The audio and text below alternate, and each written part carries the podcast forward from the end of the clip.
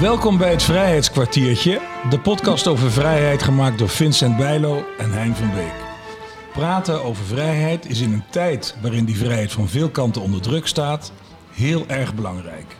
Dat doen we in ongeveer 40 afleveringen van een kwartier met allerlei soorten mensen. Kunstenaars, wetenschappers, veteranen, journalisten, tentoonstellingsmakers, militairen. Allemaal vertellen ze verhalen van vrijheid om ze door te geven en het belang ervan onder de aandacht te brengen.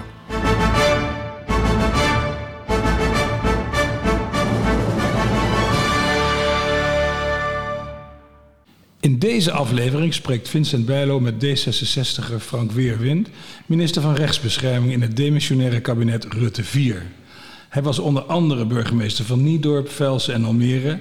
Daarvoor bekleedde hij diverse gemeentelijke management- en beleidsfuncties. Zijn motto: iedereen moet toegang hebben tot het recht, ongeacht waar je vandaan komt, wat je persoonlijke situatie is of wat je in je portemonnee zit. Ik wil alle mensen in dit land het vertrouwen geven dat ze altijd kunnen rekenen op een democratische rechtsstaat. Frank Weerwind is een van de oprichters en bestuurslid van de Stichting Vriendschapsbanden Nederland-Suriname. En Katie Coty heeft zijn speciale aandacht. Frank en Vincent, aan jullie het woord. Minister Weerwind, wat, wat zit er precies allemaal in uw portefeuille? Ik heb de portefeuille en ik ben altijd betrokken bij de rechtsstaat. Dus dan moet je ook denken aan hoe staat het met eh, de staat van de rechtsstaat. Mhm. Maar ook de actoren binnen de rechtsstaat. Of dat nou rechters zijn, officieren van justitie, ehm, de gerechtsdeurwaarders, advocatuur, toezicht op de advocatuur. Hoe organiseren we dat in het land? Nou, dat is één kant van mijn portefeuille. Maar ook het hele penitentiaire inrichtingsstelsel zoals we dat in Nederland kennen. Populair gezegd de gevangenissen en de jeugdbescherming. En daarnaast alles wat gaat over de kwaliteit van de wet en regelgeving van dit land, nationaal en Europees. En hoe is het met al deze onderdelen uh, gesteld? Laten we, Hein zei net, uh, iedereen moet toegang tot de rechtsstaat hebben. Is, is hoe is het daar nu mee gesteld? Ik constateer dat uh, de toegang tot het recht echt op vele onderdelen voor verbetering vatbaar is. Daar zet ik me ook in, in die één, drie kwart jaar dat ik dit ministerschap mag bekleden. Missionair en nu demissionair. Mm -hmm. Omdat ik gewoon geconstateerd heb als we praten over Groningen... of we praten over verregaande beslissingen in de jeugdbescherming... waarbij ouders geconfronteerd worden dat ze uit het gezag worden gezet...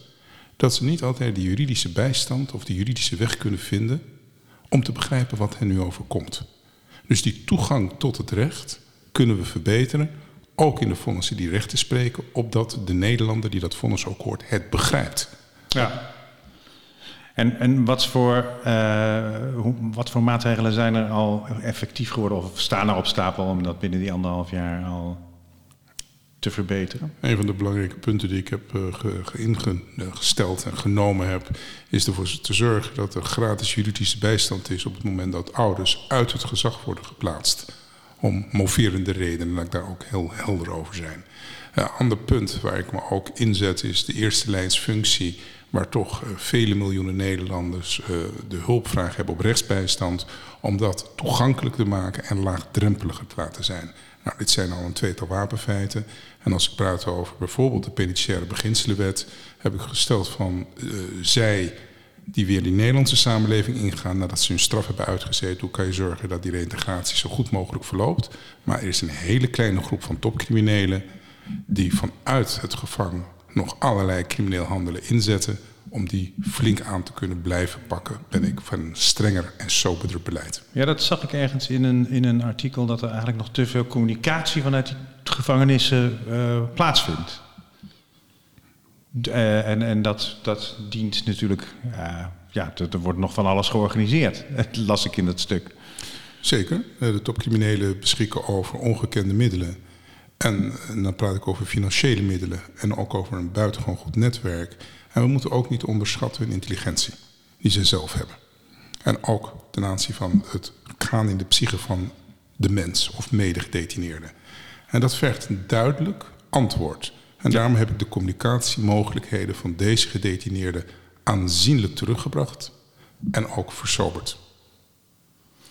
Ja, en nou hopen we dat dat zijn vruchten gaat afwerpen. Hoe bent u zo betrokken geraakt eigenlijk bij de, bij de, bij de, bij de slavernijdiscussie en de, en de ja, excuses die daarvoor vorig jaar zijn? Aangeboden. Weliswaar geboren in Amsterdam in 1964, september 64, zijn mijn beide ouders afkomstig uit Suriname. Daar zijn ze geboren en getogen en naar dit land eind jaren 50 gekomen. Ik heb een Creoolse achtergrond en dan je hoeft maar drie generaties, drie, vier generaties terug te gaan en je komt bij uh, familieleden van mij die tot slaaf gemaakt zijn. En dat stuk geschiedenis was iets wat ik op de middelbare school niet in het onderwijspakket kreeg. Wat ik zelf heb moeten uitzoeken. Dat is merkwaardig hè? dat dat niet in, in ons curriculum zit. Uh, ik betreur dat. Er zijn toch grote stappen gemaakt de laatste decennia. Waarbij er nu wel aandacht voor is. Zowel primair onderwijs als secundair onderwijs. Nou ja, ik, heb, ik, ik, ik uh, zat in de jaren tachtig op het uh, middelbaar onderwijs. En het was bij ons echt niet een.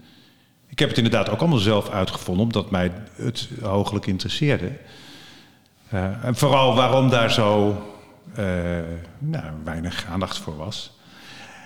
Maar het, het, het, het pikante feit deed zich voor dat uh, u in Suriname was tijdens de, de, de excuses. En dat in men in Suriname soms vond, want u, u kan dat niet aanbieden omdat u zelf een nazaat bent. Een merkwaardige omweg is dat dan? Uh, naast het feit dat je het merkwaardig noemt, ging ik ook niet naar Suriname toe om excuses te maken. Nee, nee, nee, Dat is niet aan mij, dat is aan de voorzitter van eh, de ministerraad. En dat is nog altijd de minister-president. Mm -hmm. En die heeft op 19 december 2022 excuses gemaakt. Ik heb op 1 juli 2022 in Amsterdam, in het Oosterpark, bij de Kitty Kotti bijeenkomst, nadrukkelijk aangegeven dat er een verandering zou komen. Iets wat uh, in het regeerakkoord ook was opgenomen. Dat ja. we dat slavernijverleden nadrukkelijk erkennen, herkennen en daar niet voor uit de weg gaan. En dat was 19 december de statement van de minister-president, 2022. En ja. 1 juli dit jaar, 2023, van de koning, ons staatshoofd. De koning. Maar toen in Suriname was daar nogal een, een gedoe over. Mensen, mensen vonden... Want kijk, is het niet juist een, eigenlijk een prachtig mooie inclusieve daad als u als gezant niet, u bood excuses niet aan, maar u bent nu opgenomen als nazaat in het Nederlandse kabinet. Is dat eigenlijk niet de inclusiviteit die je wil? De primaire reactie is na 107 jaar dat er iemand met kleur in het kabinet zit, was het wel tijd. Ja, dus, ja dat lijkt me wel tijd. Ten slotte is de Nederlandse samenleving aanzienlijk veranderd. Ik hoef alleen maar te kijken naar de bevolkingssamenstelling van de vier grote steden in dit ja, land. Enorm. En dan vind ik het gewoon gênant dat er toch nog glazen plafonds zijn in dit land. Absoluut, zeker. Want dat heeft natuurlijk alles met vrijheid te maken, waar deze podcast over gaat. De vrijheid om je te kunnen ontwikkelen. Exact. Maar nu zijn we, nu zijn we uh, negen maanden verder, tien maanden verder. Want uh, um, het was natuurlijk, uh, Rutte zei toen, dit is een, dit is een, een komma en geen punt. In juli zijn de excuses van de koning gekomen. wat is wat u betreft, want de, er was toen ook u hamerde toen in december op, op dit is nog maar een begin en er moet een enorme vervolg komen. Dus is, wordt daar aan gewerkt nu?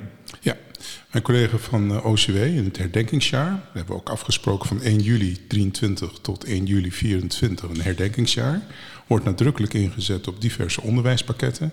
Er wordt ook gesproken met Caribisch Nederland, met Suriname, hoe je de activiteiten na de komma invulling moet geven. Dus niet over hen praten, maar juist met hen praten.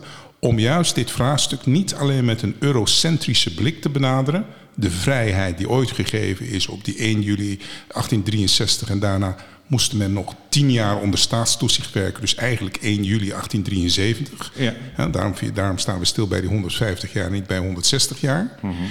En wat is er daarna gebeurd? Daarna is er met een hele eurocentrische blik geschreven over dit stuk geschiedenis. Ja, zeker. En nu is de kans om juist het met andere ogen te benaderen, maar ook vanuit de mens. Over die sociale ongelijkheid, over het sociaal isolement, waardoor dit systeem in stand kon blijven. Kijk, slavernij is natuurlijk iets van 2000 jaar oud, als het niet meer is.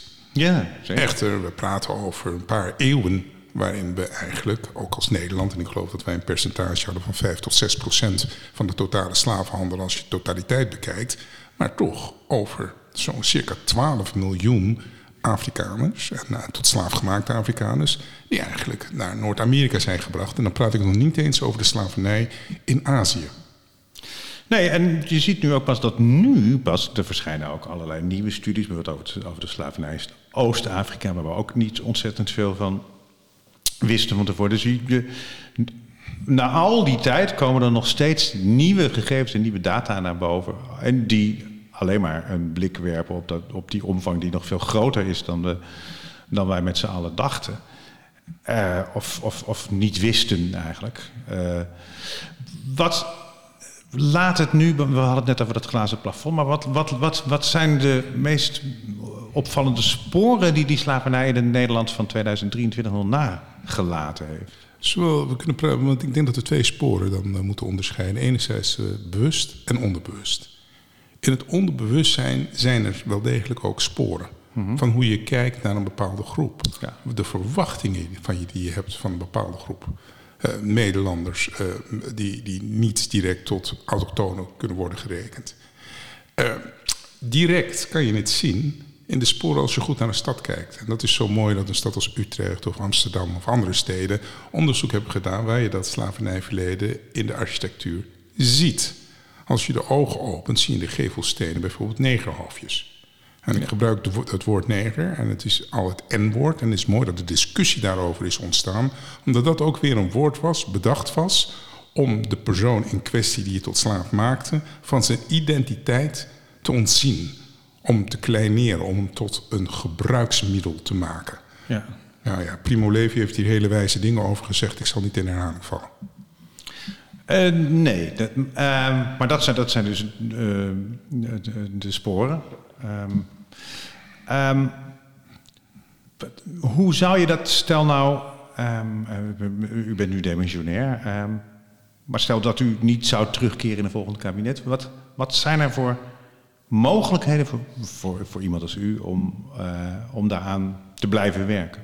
Zo de dialoog te blijven voeren uitleg te blijven geven hoe die sporen, bewust en onbewust, nog in onze samenleving voortleven. Wij kunnen stellen dat slavernij niet meer bestaat, maar als ik mijn ogen sluit en ik denk even naar een land als Mauritanië, is het geloof ik pas in 2007 strafbaar gesteld. We hebben net het WK voetbal achter de rug. We hebben daar niet een moderne vorm van slavernij ook gezien door die arbeiders, hoe ze werden uitgebuit? Ja, zeker. En dan denk ik van slavernij heeft zoveel gezichten, heeft zoveel facetten. Het onderdrukken van het individu. Het kleineren en het klein maken tot gebruiksvoorwerp van het individu. En dat is de reden waarvan ik zeg, daar moet je over blijven praten. En je moet ook onderzoek blijven doen naar het verleden, maar ook naar het heden. En de doorwerking daarvan. En al die gedachten moeten eigenlijk ook in ons, in ons systeem gaan zitten. Zeker. En als we net spraken over die glazen plafonds. Die uiten zich op cultuurvlak, die uiten zich in het onderwijsvlak, die uiten zich uh, in, in diverse professies. Heb er oog voor. Zorg voor die diversiteit, want daardoor kan je ook goed antwoord geven op de kansen die die diverse samenleving ook biedt. Er was een, een, discussie ook een tijd geleden of, of er nou in Nederland sprake was van uh, de zogenaamde, het zogenaamde systemisch racisme.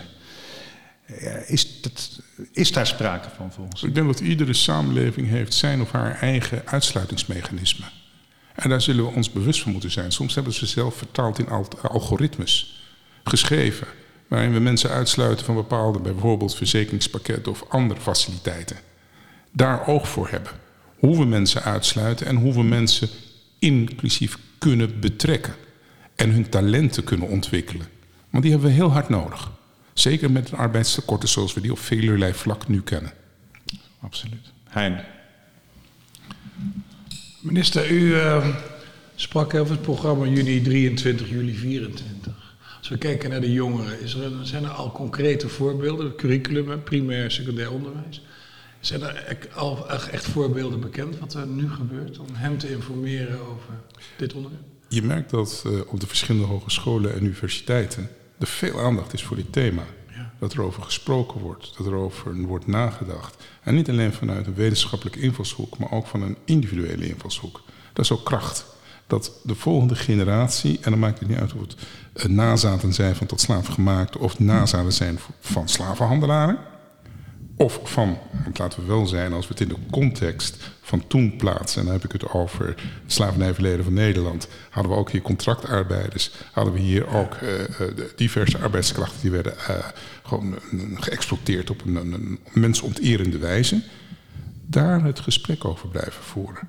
Elkaars geschiedenis kennen. In de bewustwording komen van elkaar. En elkaars drijfveren daardoor begrijpen leidt tot een betere dialoog en een betere kans op goed samenwerken. Mag ik nog één opmerking maken? Ja.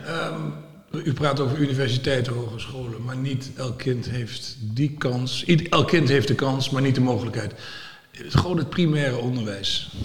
Dat is natuurlijk de basis. Volstrekt mee eens. Dat, uh, ik, ik pikte die twee eruit, maar het geldt ook voor de MBO's. Het geldt ook voor alle type onderwijs. Is het zo van belang om elkaar te leren kennen, elkaar te leren begrijpen. Ja. En de dialoog open te houden. Ik heb uh, een van de mooie dingen, ik geloof dat het Mercedes Zandwijk is, die maakte met name die Kitty Kotti viering mee op die 1 juli. En die zei, ik mis iets. Wat ik mis is de dialoog daarna.